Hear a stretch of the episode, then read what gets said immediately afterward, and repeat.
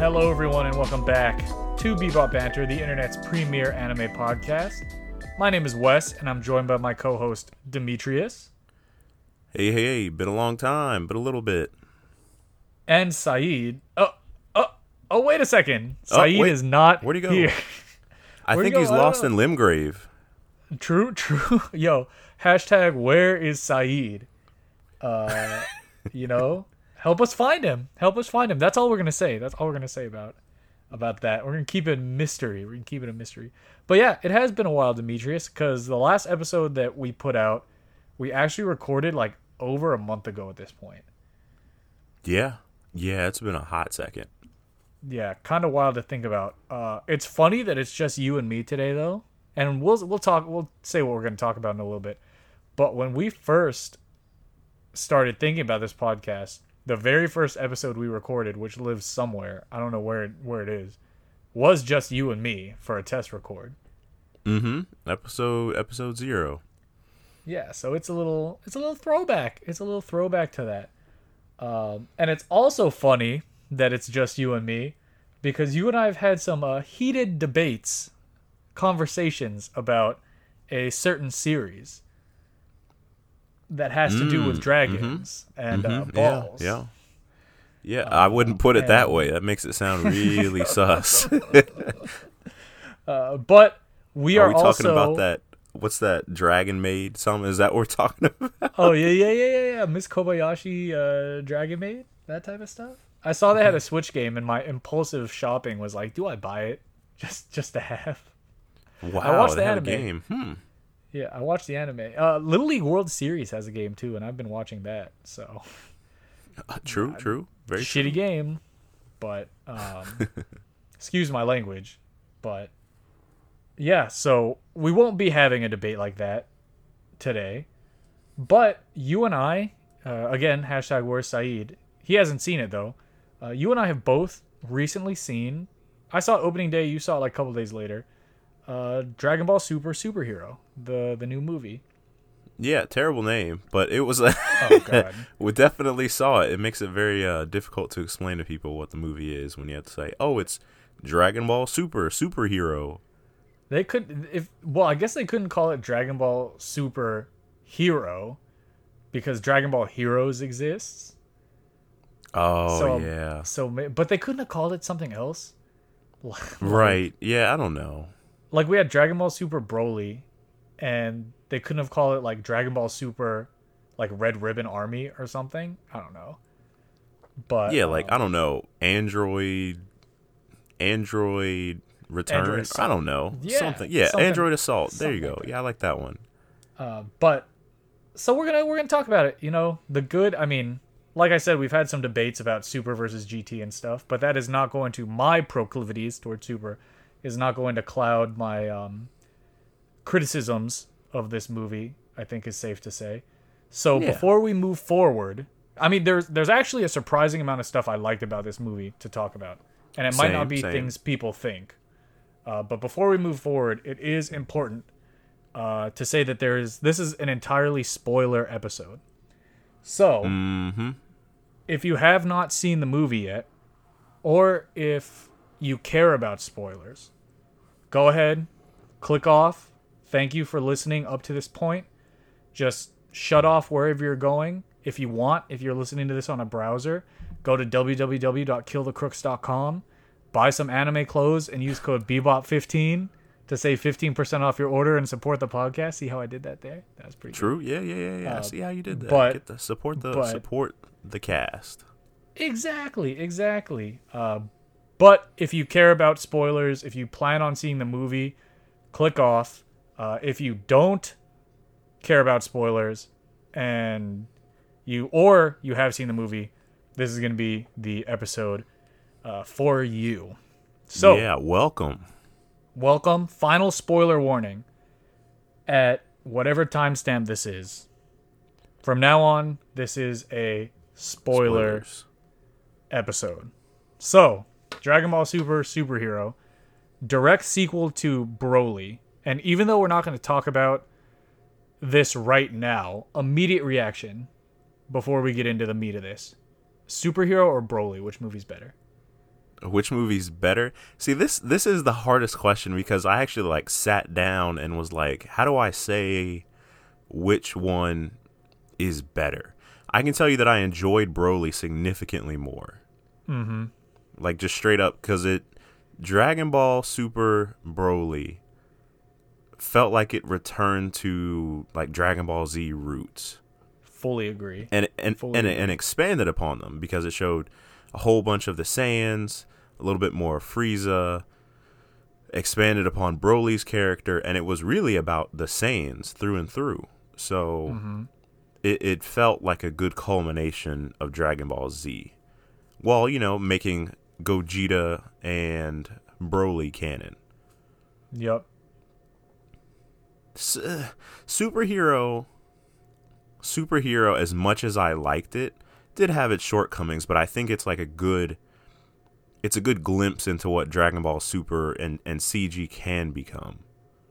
Yeah, for me, I agree with you with enjoying Broly more. First of all, significantly more action in Broly, and like seeing it in theaters, I feel like it was a better experience in theaters just because of how hyped the crowd was getting. Like there were a lot more of those. Oh moments. Yeah. But as a whole for the movie, like people watch Dragon Ball for the fights, and for a longer amount of time in Dragon Ball Super Broly, there was more consistently hype fighting than in Dragon Ball Super Superhero. I'm just gonna call it Superhero. Yeah.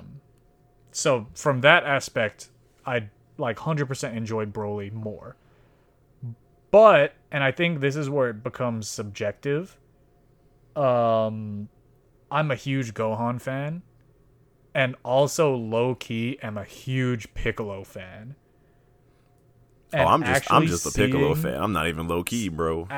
Actually seeing Piccolo pretty much carry a whole movie and run like a gamut of different, almost slice-of-life-y moments, right? Mm-hmm. Like, this was a movie that I enjoyed for completely different reasons than Broly, because it gave shine to characters that I feel like typically... I mean, Gohan, we'll talk about that. But Piccolo... Yeah, I was like we'll get to Gohan. Oh, boy. I feel like Piccolo's...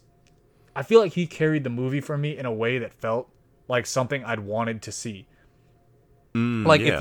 if you like the driving episode of Dragon Ball, that type of humor... or of Dragon Ball Z, yeah. That type of humor with Piccolo... is throughout this movie, but it doesn't feel out of place. So, right. In that regard, like he even said it. Before we get into the thing, he even says it. He's like driving the spaceship terribly, and Pan is like, "Why are you driving it this way?" He's like, "Oh, I never got my license." Yes, boy needs to get arrested, basically. Yeah, that. He parked illegally. Pan was like, "Mr. Piccolo, this isn't a legal parking spot." He's like, well, that's okay. I think that's one of the best things. If we just talk about Super as a whole, without comparing to Broly, Superheroes was like really good for reinstating Piccolo. Way more than reinstating Gohan, if you ask me. Oh, 100%. 100%. Because Piccolo, my boy Piccolo, like showed up, caught, you know, noticed there was a problem, called it out, called in backup. And when he got his new form, which was very well deserved, yeah. Instead of and all surprising this, to me, surprising how much I liked it. Yeah, instead of like Bulma's Brazilian butt lift and her 2 millimeters on her eyelashes, I was about to say, if this that woman was so funny, how are they doing this? Why are they doing this to Bulma, bro? Well, I mean, looking back at like Dragon Ball. And without derailing your thought real quick, looking back at Dragon Ball and even some of Dragon Ball Z, like some of the humor in Superhero felt like a return to Dragon Ball humor. Yeah, yeah. It's almost like Superheroes is a true return to Dragon Ball origins. Mm-hmm. But Broly, I know I said I wasn't going to compare them, but Broly feels more like Dragon Ball Z. Yeah, that's a great way to put it. And like when Piccolo got his new form, Piccolo Orange, and he gets like just Giga Chad buff, and you know rocks the crap out of Gamma. Yeah, I was like, my boy looks dangerous. Yeah, I was like, this man had, like, you know, the darker eye outlines. He had guy liner on, whatever you want to call it. I was like, this man looks dangerous. Yo, the whoa, guy liner. Yeah, yo, he got the was thicker, the thicker like eyebrow area, like the chunkier, almost Super Saiyan 3 eyebrow area over it. Yeah, that boy was buff. I mean, gosh, he was, you know, Giga Chad. And honestly, the way he got his form made sense overall. I like that it kind of pulled, you know, the way it was done, the way it was showcased. I like the power increase. It all just felt right. Yeah. If we... How'd you feel about Pan in this movie, Wes? That was one thing that I really wanted to bring up was Pan's kind of her involvement in this, because I said Piccolo like carried the movie, right? For me. But also his interactions with Pan, I absolutely loved. Like them poking fun at like him thinking Pan is calling him grandpa. Right. When you see him choking out, again, we'll talk about Gohan later, but when you see him choking out Pan, but really he's just holding her skirt and is like having her stand on his hand. And the whole like him picking her up from preschool, him training her, him like essentially just being the babysitter to Pan, like again to another kid. I really like their interactions. Like it was a cute slice of lifey type of thing. He's pretty much like, there's that whole part where he's like, I'm gonna handcuff you, but I know you can break out of these handcuffs, but you have to pretend to not break out of these handcuffs, and you have to pretend to be scared and all this. And she just goes along with it because she seems like it's fun. I enjoyed Pan in the movie. Yeah, I was like, this, seeing Pan in, I guess, like the super way, in this new character of Pan, was extremely enjoyable. And I like that they highlighted Pan and Piccolo's relationship, because Piccolo's basically her grandpa. Yeah.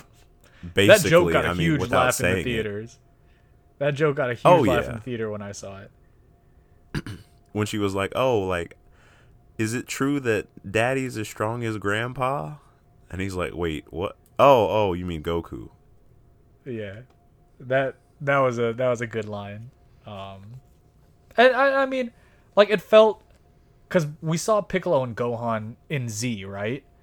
And Piccolo was very, like, hard on Gohan because the Saiyans were coming. But this just felt like that grandpa energy. Like, I'm going to hang out with this little kid. Like, essentially my grandchild. I'm just going to hang out with this little kid, teach her how to do things, like, have fun with her, pick her up from school, take her to school. Like, it was a refreshing dynamic that they had. Yeah. It was, capitalizing on that good, like, spy family energy. It felt like very much felt very wholesome for Dragon Ball. And again, man, Piccolo's interactions, like, with that whole thing, that was just, yo, Pan also, she knocked that guy out when Piccolo went to go pick her up from school. And he was like, you never speak about this again. definitely strong. And definitely, like, good way to write it all. So I like I like this new Pan. This is cool. And it's also, like, I think it's cool because Pan was very prominent in GT, right? Now, whatever you think about her character in GT. But she was an older character in GT. So I think it would be cool, like, because these movies are kind of their own canon continuum. Like, we could see another time skip and have, like, older Pan now, right?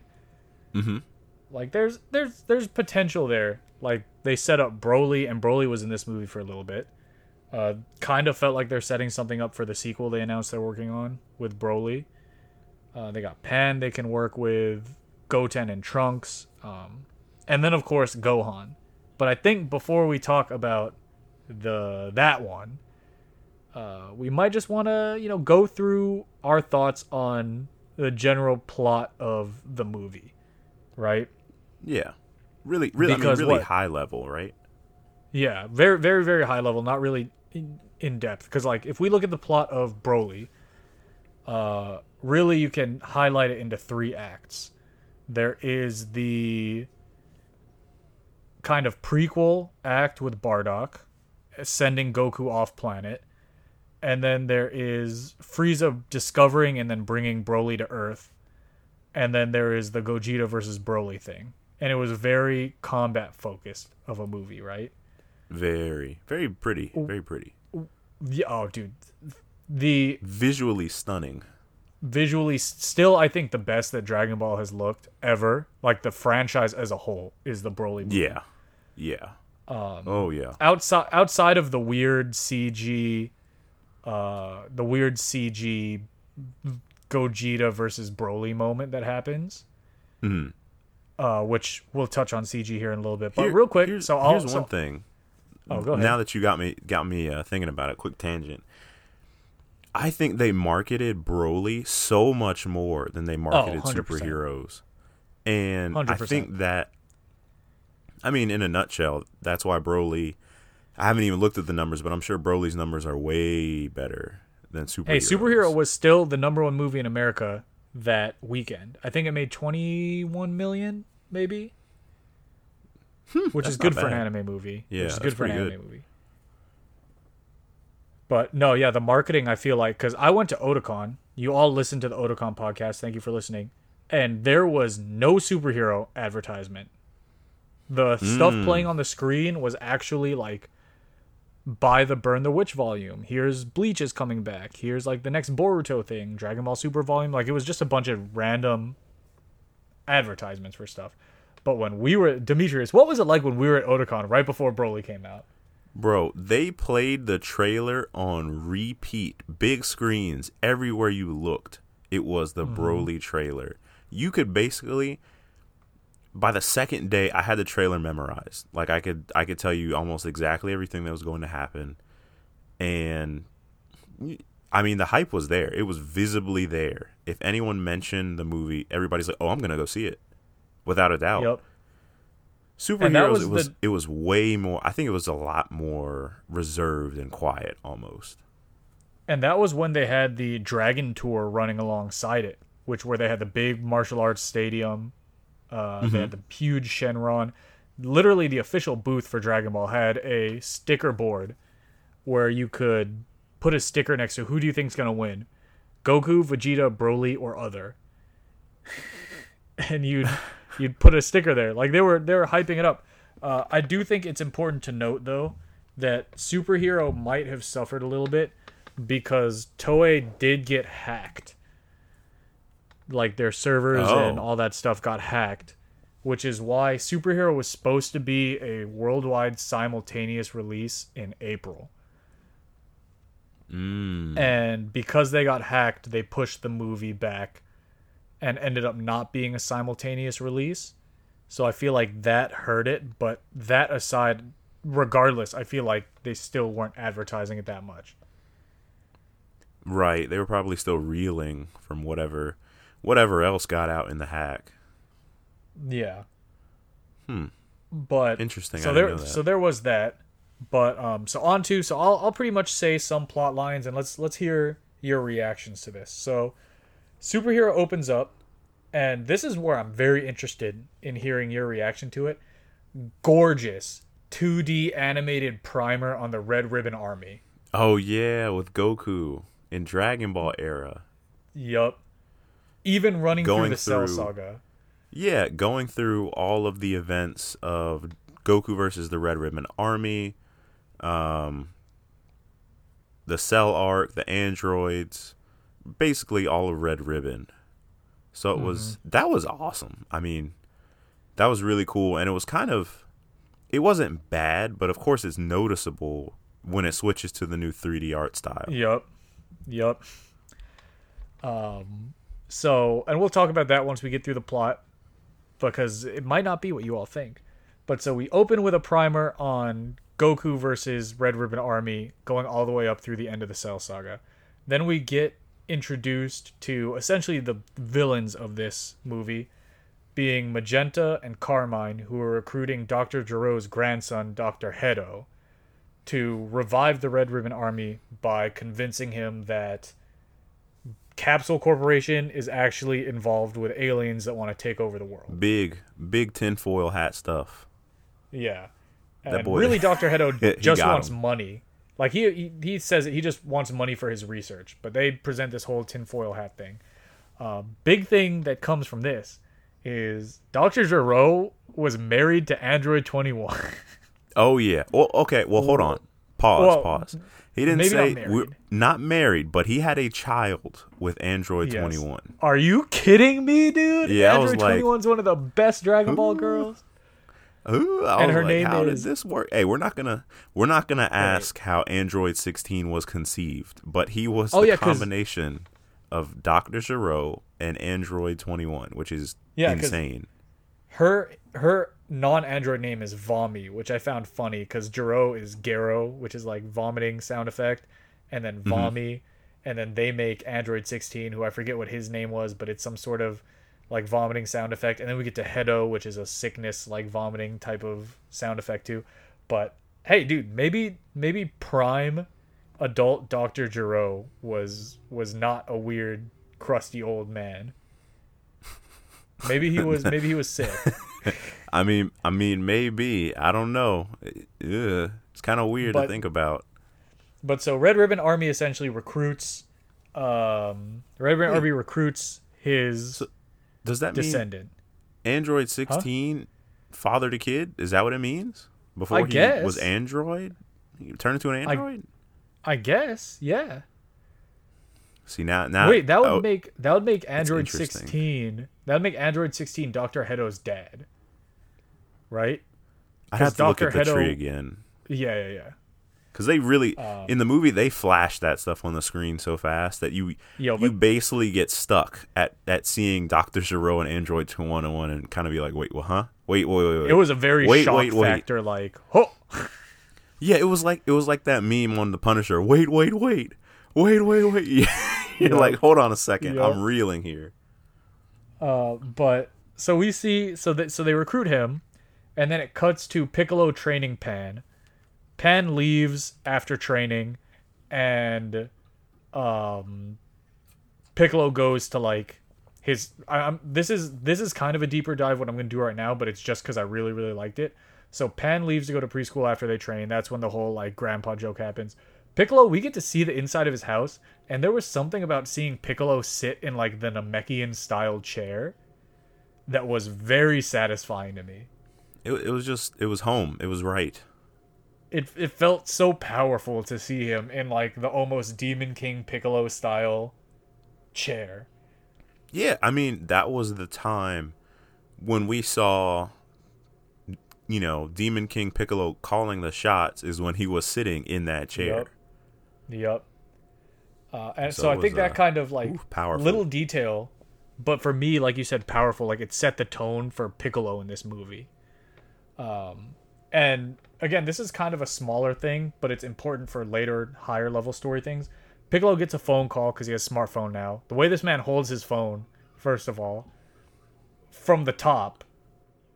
Yeah, so like if you've seen L from Death Note, Piccolo kind of holds his phone like that, from the top, with his index and thumb, in a way that makes it really funny. It makes Piccolo look like a boomer. Pretty cool, though. Yeah, which... He kind of is. I mean, he is, technically. Again, that's just one of those little things that I was like, damn. Like, it gave Piccolo character. Like, there were a lot of little interactions that I feel like gave characters character. Or at least, you know? Yeah, at least they, like, hit a lot of details right when he's calling Bulma or Videl and all them. And she's like, oh, you know, what food do you want? Like, he's like, I don't eat food. that was funny. I completely forgot. He's like, Namekians live off of water. She's like, oh, I'll get you a stuffed animal. And he has a damn pile of plushies. He's like, I don't even like these. He's like, I don't. Okay, whatever, sure. And his phone was in the same case as the plushies. That just like I could see Videl not really Videl and nerdy Gohan not really understanding this about Piccolo and, like, setting all this up for him. Or, like, young Pan giving it to Piccolo and he can't turn it down because he doesn't want to disappoint this child. Mm-hmm. That's the vibe I was getting. But so Bulma calls him and is like, hey, we need you to pick Pan up from preschool. He's like, Videl, okay, whatever. Videl, I got you. Or Videl, yeah, Videl. And then he goes to train. And that's where we get our first fight, if that's what you want to call it, because it's really short, of the movie. And as he's training, he encounters Gamma 2, who is one of Dr. Hedo's androids, who kind of beats him up a little bit. Kind of beats him up. I mean, this is, as a general criticism of the movie, the 3D, it's going to take them a while, I think, for them to actually make hits look...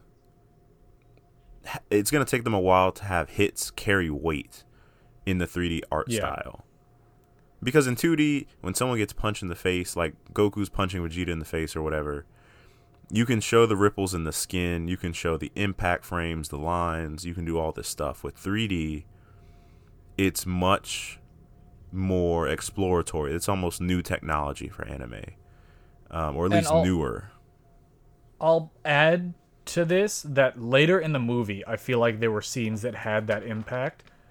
But what made this part not really feel like that for me was... And it's explained later on that he has like a little... Or it's shown later on that Gamma 2 has a hologram projector, so he's putting all this stuff out. But everything he does in this first fight has a sound effect behind it. Mm-hmm. Which, again, is a throwback to the manga paneling in OG Dragon Ball when Goku would do something. And he'd be like, boom, or ba-bam, or something. But it felt... And it only happened during this fight, right? So it felt very weird and took away from some of the action that was happening. Yeah. When you get a freeze frame of Gamma 2, like, punching Piccolo, and huge cartoony booms are in the air. And, I mean, Piccolo, again, they explain it. Piccolo's like, why can I see the sound effects? And then later on, you see Gamma 2 practicing poses, and, like, the sound effects are being projected behind him, from him. But that kind of took... Which I thought was a cool touch, that they actually, like, answered that. But that kind of took away from this fight for me, in that it felt like they were trying to force me to feel like there was an impact that wasn't there. Yeah, it was okay. I mean, in general, it was just kind of meh. Mm-hmm. I didn't believe it. Yeah, so this first fight, Gamma 2 pretty much, he kind of watches Piccolo, but Piccolo escapes. Gamma 2 doesn't know it, because he's kind of like, they're two Gamma androids. He is the kind of mavericky,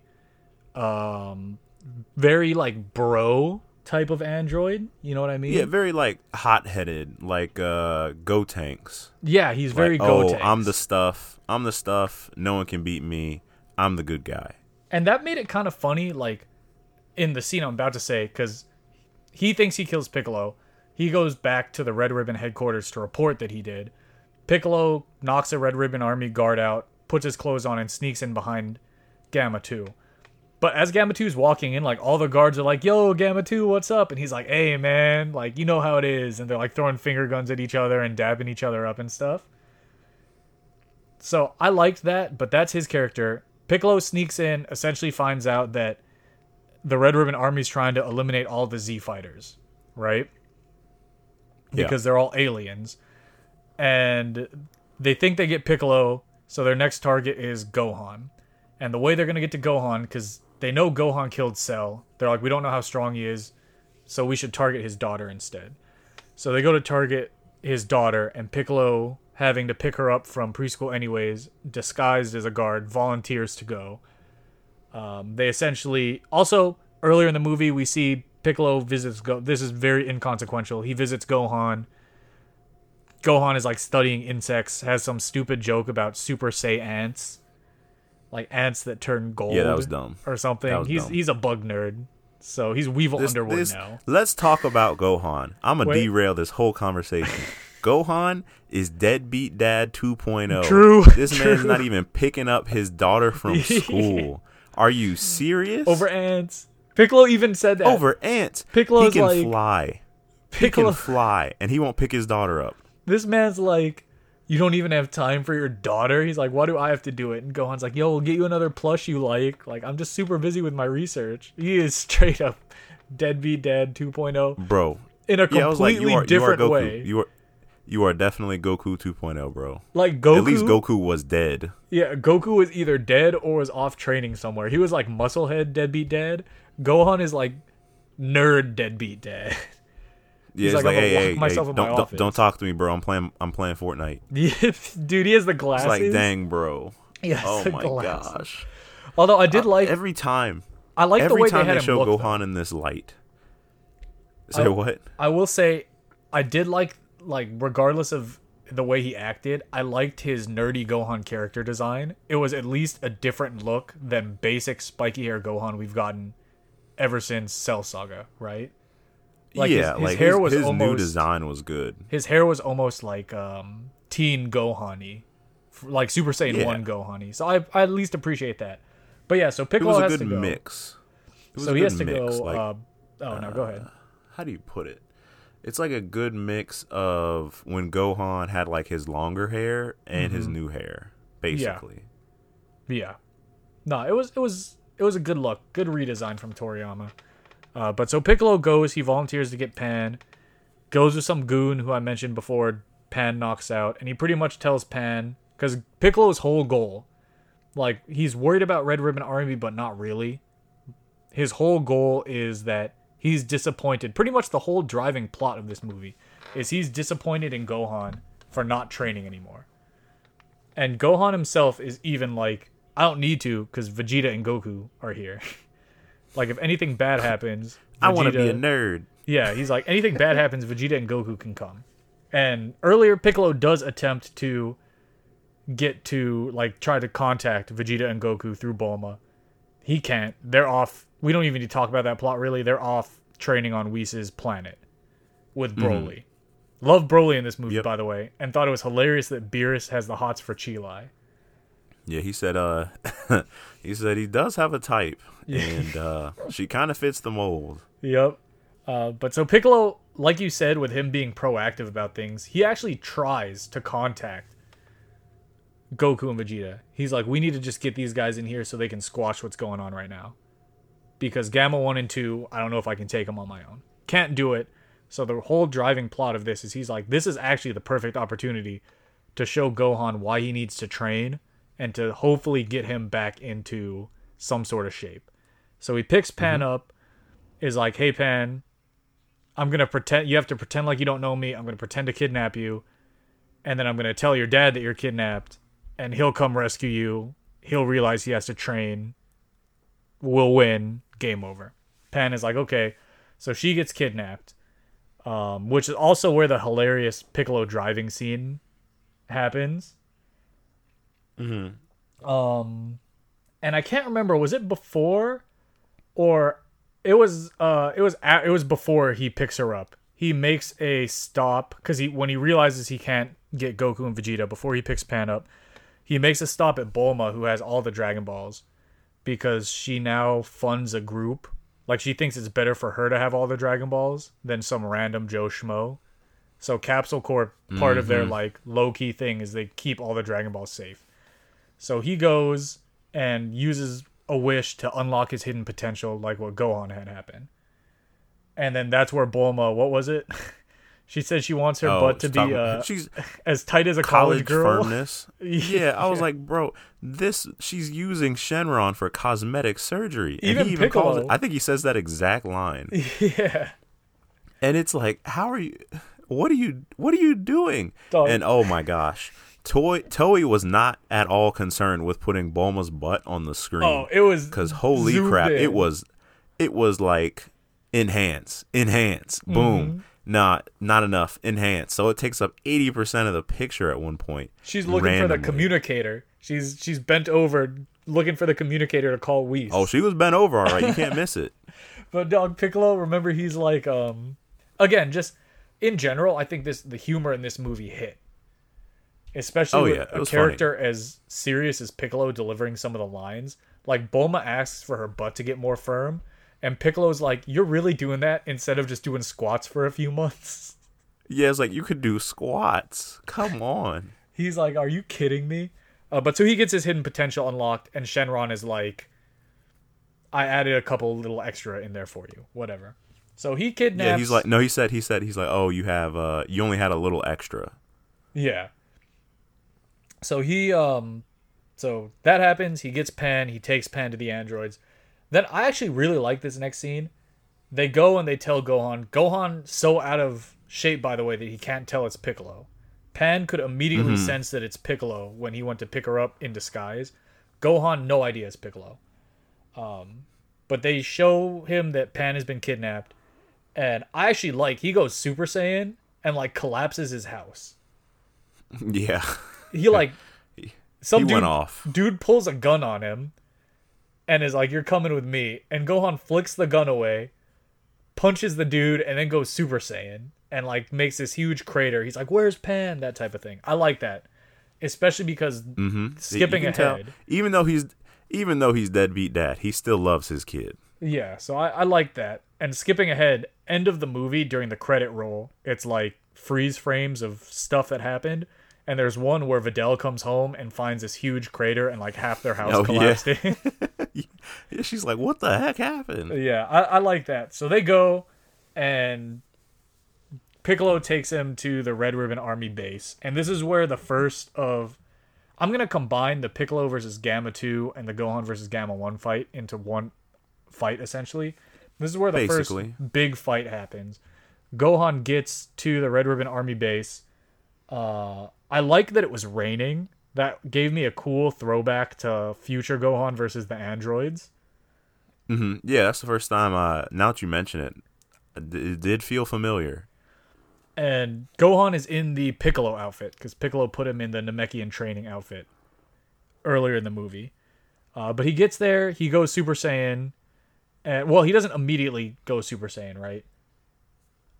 Right. He starts fighting... Gamma 1, and Gamma 1 gets the jump on him. Bro, let's just call this what it is. Gamma 1 beats the crap out of Gohan. Yeah. He kind of starts holding his own when he like actually starts transforming and getting serious.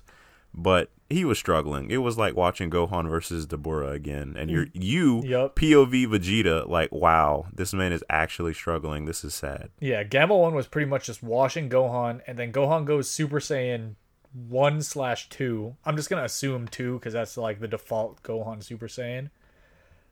Goes Super Saiyan 2 and then starts holding it a little more, but is still getting his ass beat.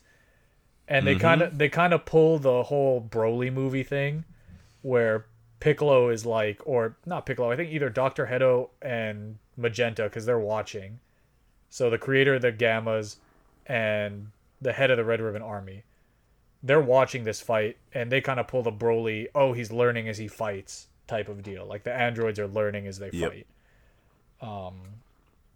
So Piccolo realizes Gohan can't win, because Pan is like, oh, can Dad win? He's like, not like this.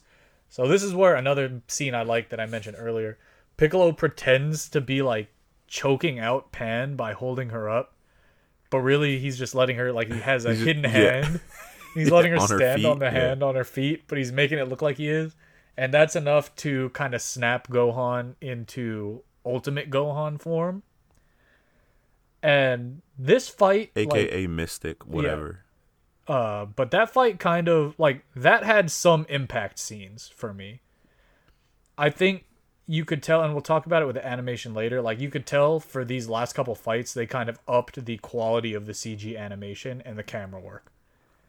Yeah. Because there were some things that Gohan was doing, like suplexing the Gammas or like dodging a few things where I was like, okay, this is dope. But so that happens. I'm about to drop a hot take. Continue. But that happens, and the Gammas, because Dr. Hedo is kind of like a good-ish guy, the androids are programmed with like some morality. So they question the Red Ribbon Army / Piccolo threatening or even kidnapping a kid to get Gohan. So they don't even know if they're fighting the right people. But Piccolo goes in and starts fighting Gamma 2. They kind of have a rematch. And Piccolo goes Ultimate Piccolo, where he essentially just turns a different shade of green. But then Demetrius, what ends up happening... in this fight. Piccolo goes light green. I mean, basically, you know, they're fighting. They do their typical stuff. Piccolo makes the joke, kind of like, oh, you know, we can do this all day or something. And Gamma 2 makes the joke that he has like 82% energy left. So Piccolo starts to lose his fight, but he falls down like a cavern and transforms into his new form, Piccolo Orange, where he literally, I'd say he grows 2 feet taller and about a foot wider, and my boy is big. He looks easy. Yeah, I was like, this man is like yoked. His jawline is more defined. His freaking antennas are like upturned, are curled up. Bit. Yeah, and he looks dangerous. Like, yeah, I was like, yeah, that's not Piccolo anymore. That's a different person. It almost reminded me of like a, even though it's different, like I got almost Lord Slug vibes from it with like threatening Namekian feel. Oh yeah, like this is what God Piccolo would look like if they were introducing the God powers to other species and races, humans, Namekians. This is what Piccolo would look like with that type of power, basically. Mm-hmm. And I mean, he basically one shots Gamma 2. Yo, Gamma, he starts punching him, and Piccolo's just standing there. Then he one shots Gamma 2, and then all the Red Ribbon Army people start shooting at him. And he's just standing there. As all the bullets are like bouncing off of him. And then Pan knocks all of them out. But I want to say, because I heard all, like, I had this whole movie spoiled for me, right? Because I'm into the Dragon Ball community and like the Dokkan community and all that. When I heard Orange Piccolo was a thing, and when I saw like the shaky cam screenshots, I was like, oh, this is stupid. Yeah, I thought it was dumb as heck, especially when I heard about it. Mm-hmm. But seeing it, like, that's probably one of my favorite scenes in the movie, because they do the slow, like, he slowly rises out of this like chasm he's fallen into, and like you said, looking threatening. And there was a cool soundtrack playing behind it too, like that reveal for me. And then later on, Gohan being like, "Oh, you need to name that for him," and Piccolo being like, "I don't care. I turned orange. I'll call it Orange Piccolo." Mm-hmm. Like, yeah, that is a Piccolo move. It was a very Piccolo move. Like, it was cool to see him get the power up, and then it was made sense with his character to see why he called himself what he called himself. So, first surprise of the movie for me was actually liking Orange Piccolo as much as I liked Orange Piccolo. Yeah, yeah, because like you said, when I first heard about it, I was like, bro, what are they doing? They're just giving people new colors. People are just changing colors to new forms. This is, you know, everybody is just going to be on the rainbow with a new form and a new color, and they're going to be that much stronger. Who cares? And then I saw it, and I was like, I'm woke. I see it. You know what I just thought about? Piccolo got this power from Shenron, right? Mm-hmm. What color are the Dragon Balls? Orange, yo. They're orange, and who makes the Dragon Balls? Namekians make the Dragon Balls. Oh, yeah, Namekians. So this is almost like, in a way, like a Shenron, like, power form. Like, in my mind right now, thinking about it, it makes sense why it's orange. Because, like, Kami made the Earth Dragon Balls, right? Yeah. And Piccolo is technically Kami, and Piccolo got this power-up from the orange Dragon Balls that Kami had made. So, like, of course he's going to be orange. Like, I don't know. That just interesting. Suddenly made a lot of sense to me in my mind as you were working through it. It does. A lot more sense than another power up that we'll talk about in a bit. Yeah, I was like, I'm about to. Ooh, boy. Yeah, continue. So pretty much, Orange Piccolo like one shots Gamma 2. Gohan and Gamma 1 are just messing around at that point. Like Demetrius said, Gamma 1 is like, I have 82% power, but they seem pretty on par with each other. Like, Piccolo goes up and is like, yo, the fight is done. There was just, everyone's misunderstanding each other. And Gamma 1 and Gohan are like biting each other on the ground or some like typical Dragon Ball goofy combat type of thing. Yeah. So they call it off. Yeah. So they call it off, and they're all standing there like, oh yeah, I guess we misunderstood each other.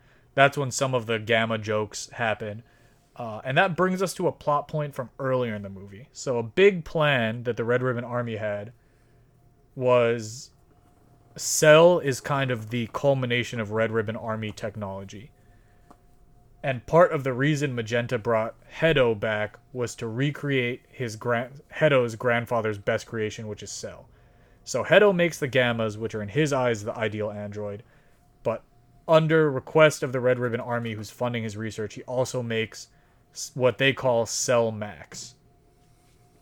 After the Gammas are all fighting, I share that sentiment except for one important thing that I'll touch on.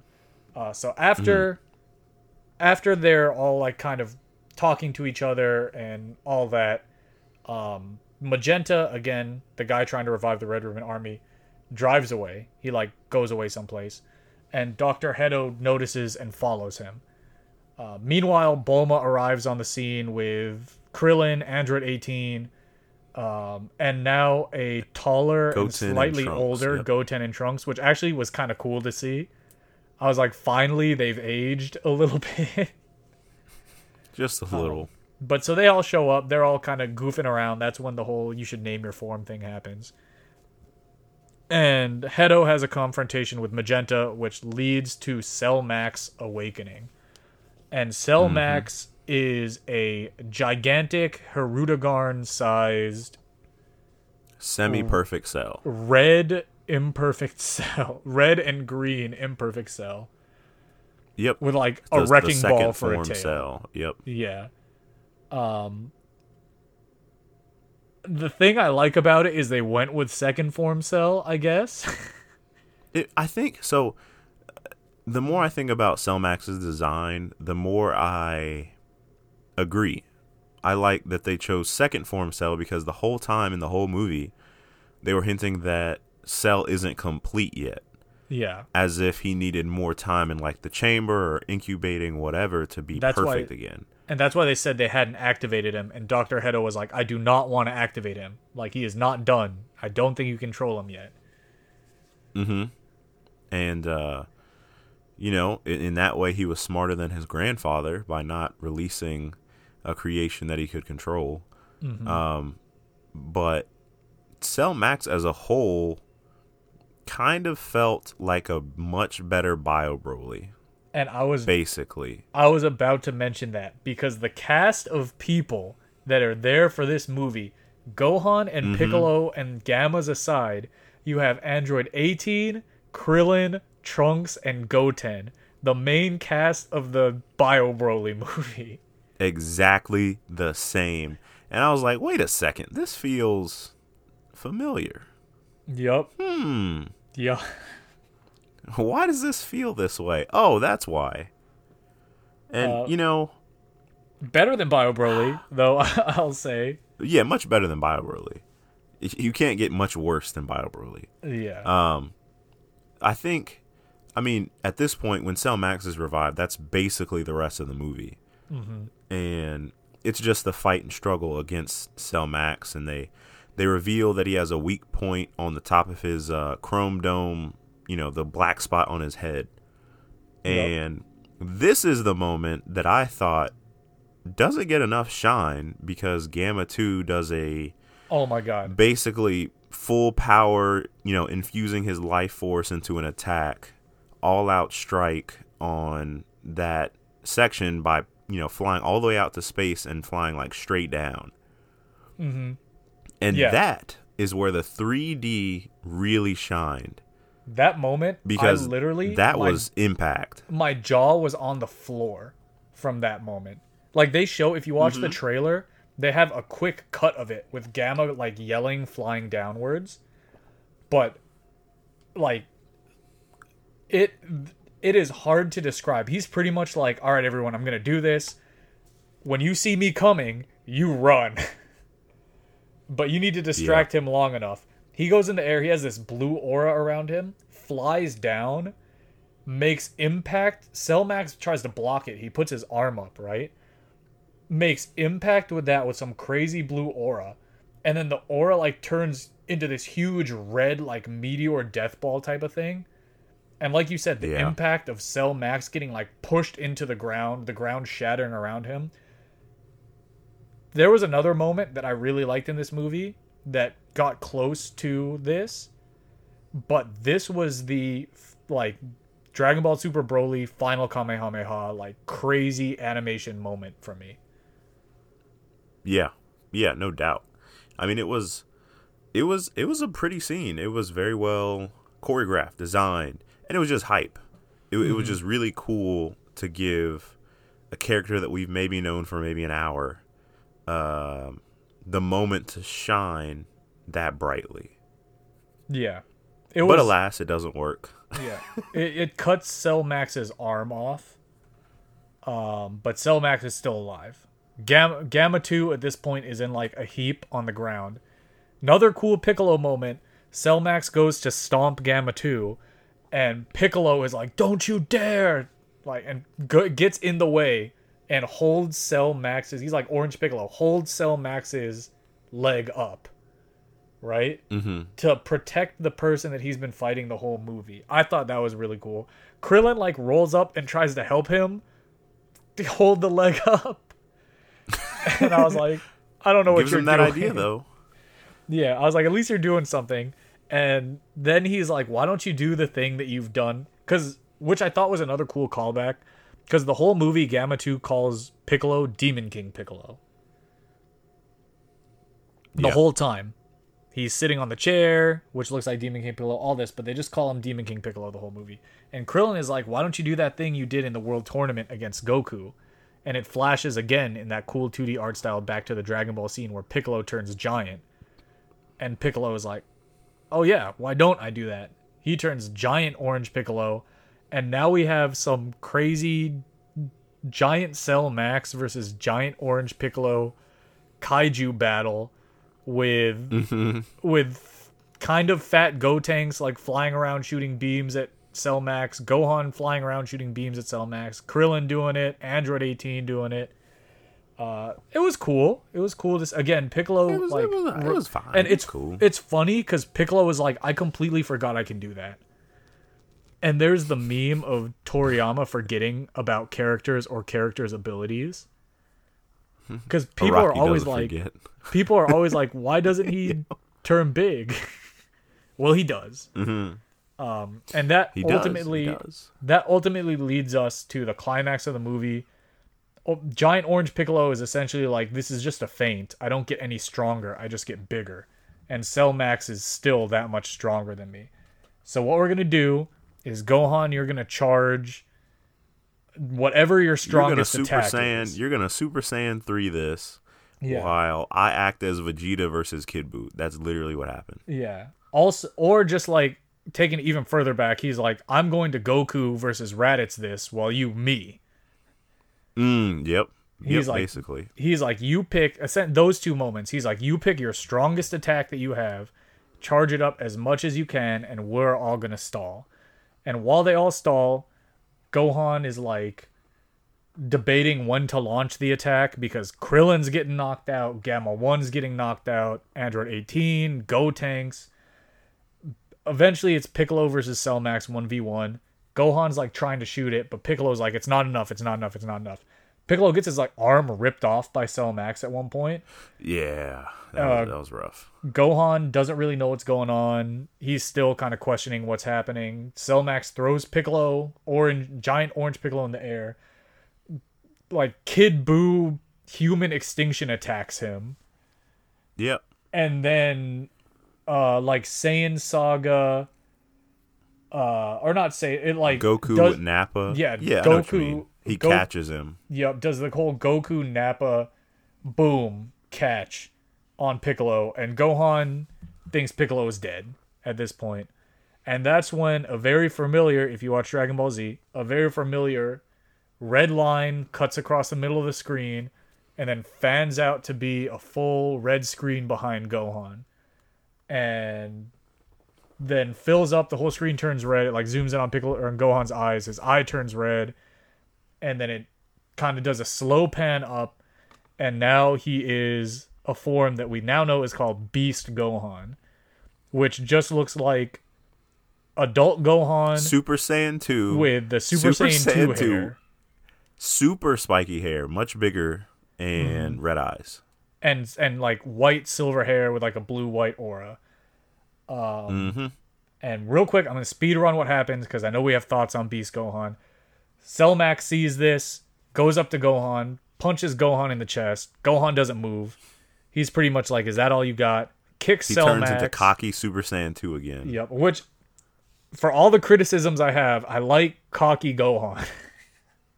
I do. But I hate that I do. But he punches him in the chest. It was one of those like, I hate that I like this moments. But he punches him in the chest. Gohan doesn't move. Gohan like one shot kicks him. Cell Max gets up from the kick, starts charging a gigantic death ball, but because the attack that Gamma 1 hit or Gamma 2 hit on him, he's pretty injured, so the ball gets a little smaller. Piccolo wakes up, regens his arm, and wraps up Cell Max and is like, "Gohan, take the shot." Cell Max flies into the air, charging this death ball, about ready to throw it.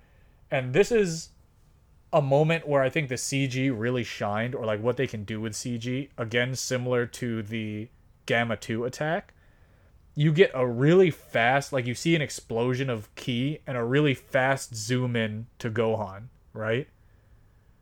And the move he's charging is the Makanko Sapo, aka the Special Beam Cannon, which is Piccolo's move.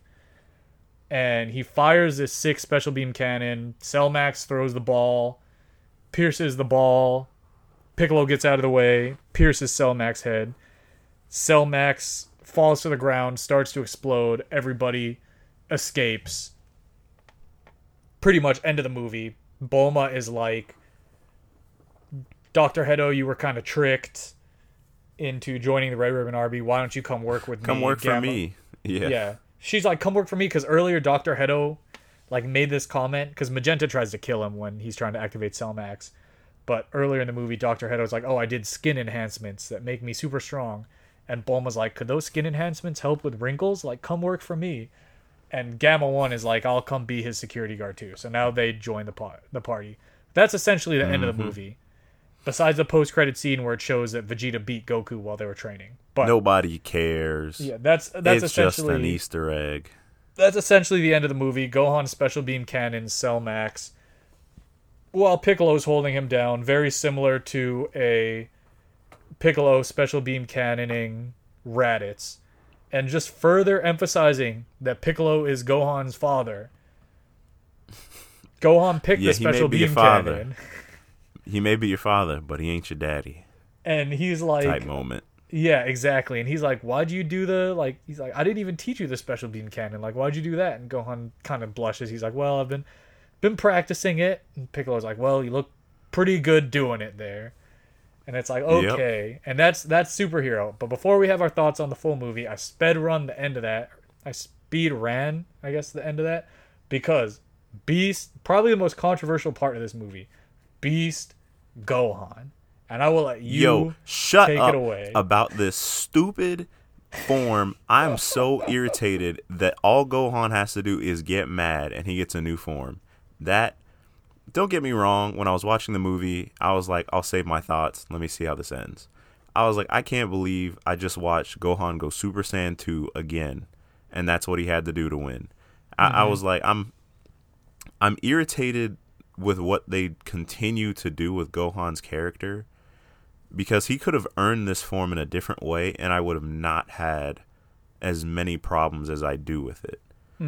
Because it the design aside, even though his hair gets like super spiky, whatever, it looks good in some angles and good and very bad in other angles. Very bad. I was like, dang, what the heck is wrong with him? It's straight back. It's such a weird angle. Yeah, I was like, what is going on with this? But he does have that cool, like, one big bang, like the Super Saiyan 2 one. I don't know. The hair was wacky, though. Bro, and the simple fact that all he had to do was like, "Oh, no, Piccolo dead. Boom." I was like, gosh, we've seen this before. I think that's what frustrates me. It worked in the Cell Saga because that was the whole point of Gohan's character, right? It was learning to embrace the anger that he was afraid of, and then seeing Android 16 get killed in front of him in a way that felt earned over however many episodes. But here you have I talked about this with you, the soundtrack when he first goes Super Saiyan 2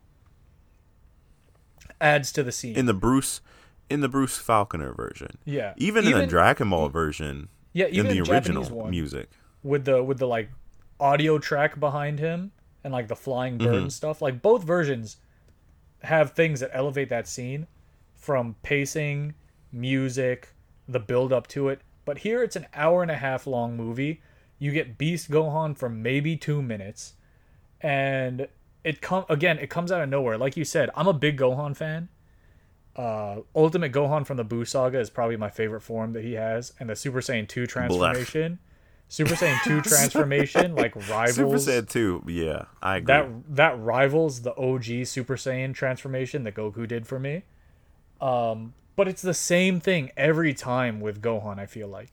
Even in Tournament of Power, Gohan's character is I could be the strongest, but I also want to study. I don't think I need to be the strongest. Then something happens, he trains, he gets super strong, he beats the guy, and then he doesn't keep it up. And then something happens, he gets super strong, then he doesn't keep it up. Then something happens, he gets super strong, doesn't keep it up. Yeah. They are doing a sequel to Superhero, so I don't know if they're going to, like, because the other point of this was, like, Piccolo wanted to prove to him there was a reason for him to keep training and not just rely on Goku and Vegeta. So I would hope that in the sequel, if Gohan is a big part of it, they keep, like, they don't revert, but they've reverted him so many times to where, like you said, it just feels tired seeing him get this form. And that's amplified by the fact that this is only an hour and a half long movie, and this takes place in the last 5 minutes of the movie. Out of nowhere. It's just tired. I mean, I want Gohan's peak, and we've said this before when we were talking about Dragon Ball or, you know, the future saga. Gohan's peak, there was only two peaks for Gohan, in my opinion. There was when he was training in the Cell arc and he achieved Super Saiyan 2. Mm-hmm. And there was future Gohan in the alternate timeline that Trunks came from. Those were the two peaks of Gohan. Yeah. Ultimate, you could argue that it was close. You know, that's another much lower peak for Gohan, but it was there. But he's never really went over that. And Beast Gohan, straight up to say, is really a facade. That's no way to really build and develop a character or his strength and transformation. And because it just didn't Super Saiyan 2, it didn't land, because Super Saiyan 2 was culminated by hundreds of episodes of getting to know Gohan and how his anger works. And future Gohan was set up by how much Trunks admired him, and him taking on that role of like, last guy, big brother, one man army. So this Beast Gohan was like, you didn't really have to do that. Yeah, honestly. And I think for me, another big part of the Beast Gohan, like, because I mean, I like Dragon Ball as a whole. I'm not afraid to admit, like, no matter what Dragon Ball, as much as I like joke on GT too, I have a bunch of GT figures. I have a bunch of Super Saiyan 4. Like, I wail on Super Saiyan 4 units and Dokkan. Like, I'm not ashamed to admit that I lean into Dragon Ball is a merchandise machine right now, and that's what it is. Dragon Ball Heroes, everything. But what especially made this not work for me, in terms of specifically a Gohan transformation, and I think this is a point that we can actually agree on, no transformation in any... well, very few transformations in any Dragon Ball media after Gohan's Super Saiyan 2 against Cell have legitimately felt earned. Yeah. And when you have the character who had the most earned transformation outside of original Super Saiyan Goku, and you try to recreate that, but in between his Super Saiyan 2 transformation and this Beast Gohan transformation, in Super, in GT, and in Superheroes, there have been, or in Heroes, not the superhero movie, the Dragon Ball Heroes, there have been a plethora of transformations. Super Saiyan God, Super Saiyan Blue, Ultra Instinct, Super Saiyan 4, Super Saiyan 4 Limit Breaker, Super Saiyan Blue Kaioken, Full Power Super Saiyan 4. Like, there's so many transformations since that original Super Saiyan 2 that this just felt like another one of those BS out of nowhere transformations. Yeah. And for people that argue like, oh, well, like, a lot of them are, like, realistically, since that Super Saiyan 2 Gohan transformation, Goku and Vegeta get Super Saiyan 2 off screen. Goku straight up says he's tied with Vegeta at Super Saiyan 2 and then pulls Super Saiyan 3 out of nowhere. Super Saiyan God is a knockoff of Full Power Super Saiyan 4. Super Saiyan 4 Vegeta got by getting shot by a Blutz Wave cannon, and Goku got it by having his tail pulled out by some pliers. Super Saiyan Blue, they get off screen. Ultra Instinct, maybe you can argue that feels a little more earned than the other ones. Super Saiyan Blue Evolution doesn't feel like anything. Broly's are separate because his is just regular Super Saiyan stuff. But Beast Gohan just felt like another one of those marketing things to me that I'll full admit, again, I'm in on because I like Dragon Ball as a merchandise machine. But taking it as the climax of a movie, right? It almost would have fit. It almost would have fit better if Gohan just stayed Ultimate Gohan, and the highlight was on him actually pulling out a special beam cannon, which would have tied in thematically with this being like a Piccolo thing instead of the flashy new form. So, man, and you only see it for like 2 minutes, if that. Yeah, it's a problem. I mean, the thing about listing out all the transformations and how they felt, I like some of the new transformations.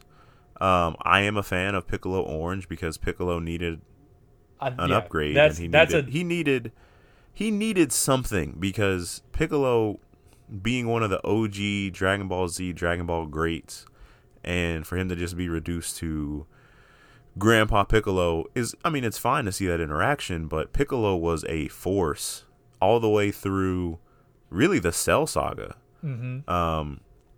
Especially because people forget one of the best fights in Dragon Ball Z, and I will go toe-to-toe with anyone who has to say anything otherwise, is Piccolo versus Android 17. Yes, you will not have another fight where they are throwing so much, like, so many hands, and nobody talks about it. And then can we talk about how Piccolo versus 17 is an awesome fight, and then Cell shows up, and now they have to low-key work together? Yeah, so cool. It felt so like cool. They took elements of the Cell Saga from Future Gohan, from Piccolo and Android 17. They translated that into Piccolo and Gamma 2 versus Cell Max. Like, it's almost getting formulaic to where I can see elements of it. I'm not mad at it, but it's nothing new. It was a moment that worked better than Beast Gohan. And I have to call it out for that. It was a moment that worked better. Which, how funny is it that I feel like everybody leading up to this movie was hyped on Beast Gohan and clowned on Orange Piccolo, but Orange Piccolo feels like the better transformation and the more, like, earned transformation, or the more natural one. Yeah, it does. I mean, at least his power made sense. At least he wished for it. You know what I'm saying? Like, he didn't just, like, pull it out of a hat. And also, at least it has an origin. It didn't feel like, again, Beast Gohan, another thing that I'm not trying to dunk on it, because, again, like, Beast Gohan comes out in Dokkan, I'm wailing for him. But Beast Gohan felt like a Deus Ex Machina, where he shows up just to win the fight. Orange Piccolo shows up, and it's not like an instant win condition. That's what it is. He's okay. So this is what bothers me, and I'll point it down to like a sentence. Gohan is now being used purely as a plot device. Mm-hmm. Because when he turned Super Saiyan 2, And they hinted at this in the movie, and he kind of snapped out of it real quick, because I was like, bro, I really don't want to see that point again, is when he got cocky. Yep. And he was like, is this all you got? And Piccolo was like, what are you doing? And he's like, oh, yeah, right, my bad. And that's also what happened with Ultimate Gohan, too, where he got cocky and then got absorbed by Boo. Mm-hmm. And I just want Go... It's like the power drunk trope. When yep. Gohan gets powerful, his personality shifts. He becomes this, you know, this person that's just like, nah, I'm the stuff. You can't touch this, and he gets screwed up somehow. So at least he got the kill. I don't know. Here. He got the kill here. It's a little tired. I mean, you see that with the fusions too, right? In every movie in every instance a fusion shows up, except for Gogeta in the Janemba movie, which isn't canon, and Gogeta in the Broly movie, which is. You get the power drunk / cocky Vegito, which you can argue he was trying to get absorbed so he can free the people inside Boo. You get the power drunk / cocky Gotenks. You get the power drunk / cocky Super Saiyan 4 Gogeta against Omega Shenron. That's something Dragon Ball likes to do a lot. The more I think about it. You got a point. You got a point there. But, I mean, overall, how I feel about the transformations, like, Orange Piccolo, I'm here for it. Can't wait to see where this goes. Surprising Beast Gohan. Like an Orange Piccolo. Yeah, I was like, as I did. Beast Gohan, you can go somewhere. I'm not really hyped to see you at all, really. Until I see a consistent character for Gohan, Beast Gohan means nothing to me. Like, yeah. If the sequel comes out to this and Gohan is back to being a nerd and then is like, oh, I can just go Beast Gohan to do things, terrible. The only thing that can potentially I don't even want to say reconcile, but the only thing that will make me be like, I guess I'm okay with this, is if they come out with the sequel to Dragon Ball Super Superhero and Gohan is like, I realized I have to actually train. And between Superhero and whatever this next one, he has been training. Until we get an actual, like, consistent Gohan storyline thing, this transformation is moot. Doesn't mean anything. Yeah, I think. And, you know, to add on to that, Gohan training is something that he hasn't done since his dad died, pretty much. Yeah.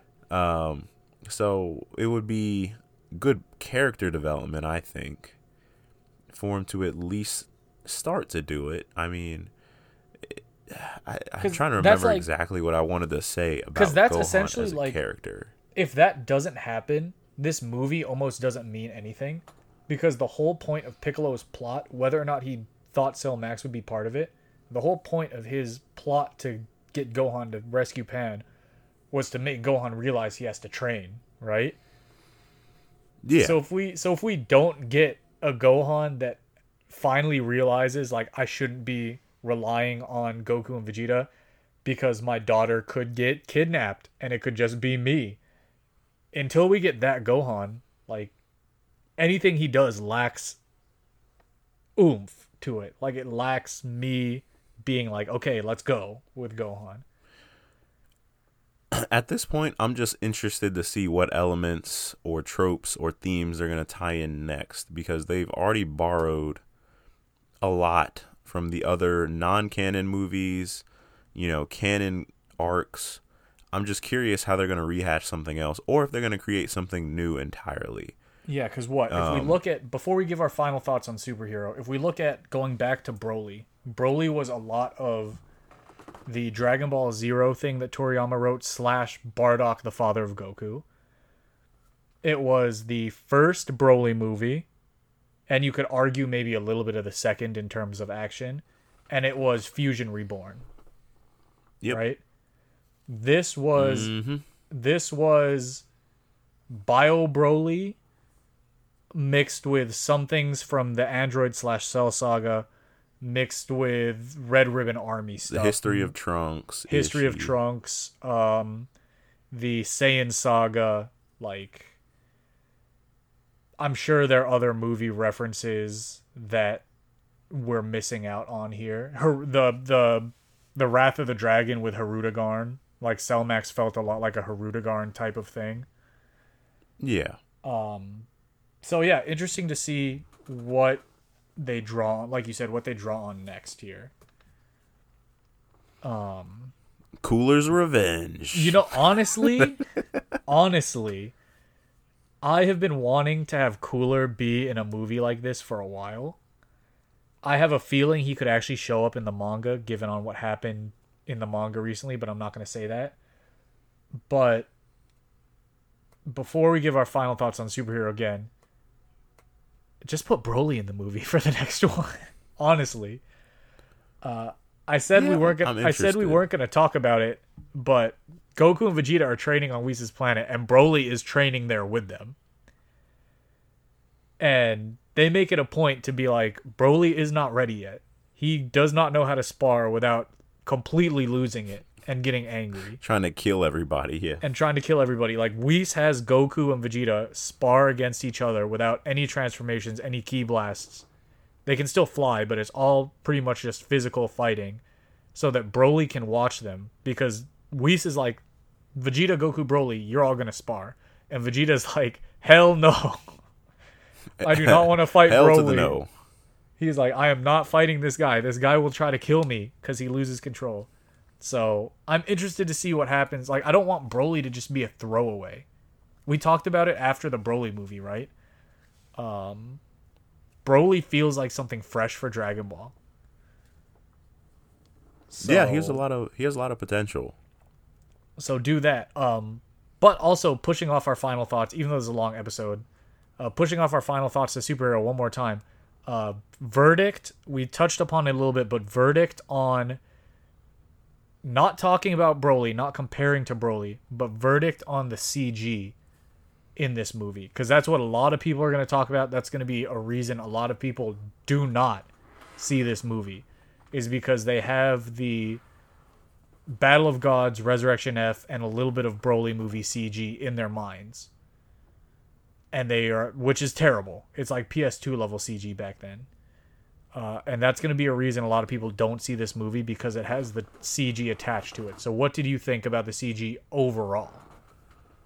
I mean, the CG was actually a lot better. It's pretty clean for the most part. The only problem I have with the CG, like I mentioned at the beginning of the podcast, is it doesn't always have the weight that it should. Like, mm-hmm. the hits feel light. Yeah. There are a couple moments. But other than that, it's not really that bad. There's a lot of potential for different shots and action sequences that you can do in 3D that you can't do in 2D. Also, there were moments, I think you and I talked about picking up on this, there were moments where they did use 2D. Videl on Piccolo's phone was 2D, not CG. I swear, Orange Piccolo coming up from the chasm looked 2D. Like, there were some moments. It might have been. It's hard to say. There were some moments, which I think speaks to, like, again, impact of combat outside. I think that speaks to the, like, if you're worried, if CG is all you're worried about, don't worry about it, of this movie. The scenes, admittedly, on Whis' planet were rough, right? Yeah, Goku and Vegeta, it was rougher. It still wasn't like OG Battle of Gods Resurrection F CG bad, but it was rougher than the rest of the movie, and there were certain characters that did not look good in CG. Whis in CG was rough. I didn't really look at Whis in CG, to be honest. He was rough, but he's only in it for like a minute. And then Magenta, like the dude in the suit, and Carmine, like his arm movements were a little weird sometimes, just because he was in a suit. He was in a suit, so you could tell, like, that uncanny valley. I know how it should look when a suit moves, and there's no wrinkle or anything on it, right? Yeah, that was a problem. Yeah, I noticed that. Tell you what didn't look weird in CG. Them cheeks. Bulma. Hey, Chi-Li though? Bulma and Chi-Li. I was like, well, they spent some time on these curvatures. So yeah, if you haven't, if you are worried about the CG, like if you're listening to this, not caring about spoilers and you haven't seen the movie, fair to say, would you agree that the CG is not bad enough that it will distract you from the movie? Oh yeah, no, I've seen worse CG in other movies. And this is, that's no reason to detract from the movie itself. If you have the opportunity to see it in theaters, I still invite you and hope you do see it in theaters. Yeah, and that leads us finally to our ultimate thoughts, and I'll pass it to you. Ultimate final thoughts on Superhero as a movie. Oh boy. Lots of feelings to unpack here. Overall, Dragon Ball Super Superhero is a interesting blend of old themes, new forms, and just some overall wholesomeness from Pan and Piccolo interactions. Like you said, Piccolo carried this movie, really brought it home. Gohan, I already explained how I feel about Gohan. His form was not deserved. Overall, though, it's still a interesting... I think we're back to the roots of where Dragon Ball Super, Z, whatever movies, they're shaky again. This was a shaky for me. It wasn't bad. And it was good, but it wasn't, this wasn't like Broly, and I am comparing it to Broly. This isn't another movie where I can say you have to see this. Yeah. This is a movie that I recommend you see it, especially if you're a fan of Dragon Ball. If you're a fan, you're still going to have a good time. I can promise you that. Yeah, I echo that sentiment. I think the best way I can describe this movie... The movie does have noticeable flaws. Especially at least in story beats. Like, you can't avoid the Broly comparisons, right? Still see it. Because it is an actual sequel to Dragon Ball Super Broly. That's nothing new for a Dragon Ball Z movie. They've said it, and pacing-wise, like, seeing what's going on in this movie, it is a direct sequel to Dragon Ball Super Broly. Broly felt like it was pushing Dragon Ball forward. Right? This movie, especially because we see Goku and Vegeta training Broly on Whis' planet, especially because we see that aspect. This movie, for better, because it gave shine to characters that don't get a lot of time on screen, but also for worse, felt like a filler in between the next chapter of the Goku Vegeta Broly story. Yeah. Like a setup movie. Yeah, it felt very much like a setup movie. That's why I said for the next movie, bring it back to Broly. Like, this is something that is happening at the same time as Goku and Vegeta deciding to train Broly right after the Broly movie. But again, it just felt like fun filler for sure, with some great action sequences, highlight being the Gamma 2 full force attack on Cell Max. Still, let me tell you, incredible. But it felt like it's not outside of Orange Piccolo and Beast Gohan appearing, and that only applies if they're in the next movie. If the next movie is focused on Goku, Vegeta, Broly, and we don't see Orange Piccolo and we don't see Beast Gohan, this is like something you don't have to watch. Yeah. Here's what's about to happen. I fully enjoyed it. And I'd say if you're even slightly interested, it's a fun time, like Demetrius said, in theaters. But again, whereas Broly really, really felt canon, it really felt like a natural evolution. This feels more like if you're watching old school Dragon Ball Z, there's the main story, and then it cuts away from the main story, and you get like a Piccolo driving episode that fans really, really like, but it's the obvious filler. And then it cuts back to the main story. That's my view on Superhero. Here's my prediction, man. If I've seen the return of Frieza in Golden Frieza, and I see a Cell Max return, that can only mean that Boo, in some shape or form, even though we have, Fat Majin Boo, Boo in some shape or form is going to make a return. maybe in the form of Oob. Maybe he becomes, in some shape or form, a Kid Buu level threat, or bigger. And he is, you know, manga what I'm saying? Canon. So he's manga canon, and he's already canon. So he showed up. There's a lot of potential. Yeah, there's a lot of potential for them to do it. And at this point, at this rate, with them bringing back old enemies, I think it's a very high potential that he will come back. So let me throw one wrinkle here for you for my prediction. I'm going to throw a wrinkle in there that maybe a lot of our listeners, unless you're a friend of mine that I've talked to about this, might not have thought about. There is a Twitter account. I think it's called DBS Hype, or I think it's DBS Chronicle. Yeah, I'm pretty sure it's DBS Chronicle. And the profile picture of this, if you want to look them up, is Gohan from this movie, right? The nerdy Gohan. And about a week before this movie came out, started leaking plot points. 100% accurate. Orange Piccolo, Beast Gohan, Cell Max, all that. As the movie got closer, he was leaking more and more information. And when the movie came out, and it had been about a day, he replied to somebody's tweet about, well, what's happening next? With a very simple name. And keep in mind, everybody, that if this leaker is truly as close to the source, leaker lives in Japan, too.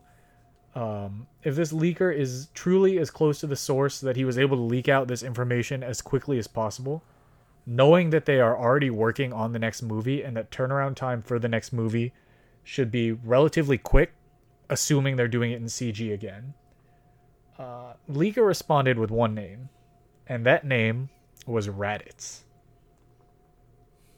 Huh? So, there are a lot of different directions that this could go. Whether or not you want to believe this guy, proven track record for the manga and the movies, bruh, all of that. It's about to be Farmer with the Shotgun, dog. The low key, the true goat. Ultimate boss. He saw Raditz like flick the bullet away and decided to train in the mountains. He was playing dead the whole time. Farmer with the Shotgun gets 2 shotguns, bro. Impossible. Super the true Elden two. Ring boss. Oh my god. So there's a lot of different places. This is getting a sequel, so look forward to it. Demetrius, it was good talking movie with you, my friend. Oh yeah, always movie. A pleasure. We'll have to see if Saeed does eventually see this to get his thoughts. But again, where's everybody? Saeed? Exactly. Again, everybody, hit that hashtag where's Saeed. But as a throwback, Demetrius and I were like, why not just put out an episode where it's just us and talk it over. Pretty long, longest episode we put out in a while. I had fun with it. I hope you had fun with it, Demetrius. Oh yeah, no, always and a good time talking. And hope you all had fun listening to it. So if you did, and you don't follow us on social media, hit us with a follow at Bebop Banter, Bebop_Banter.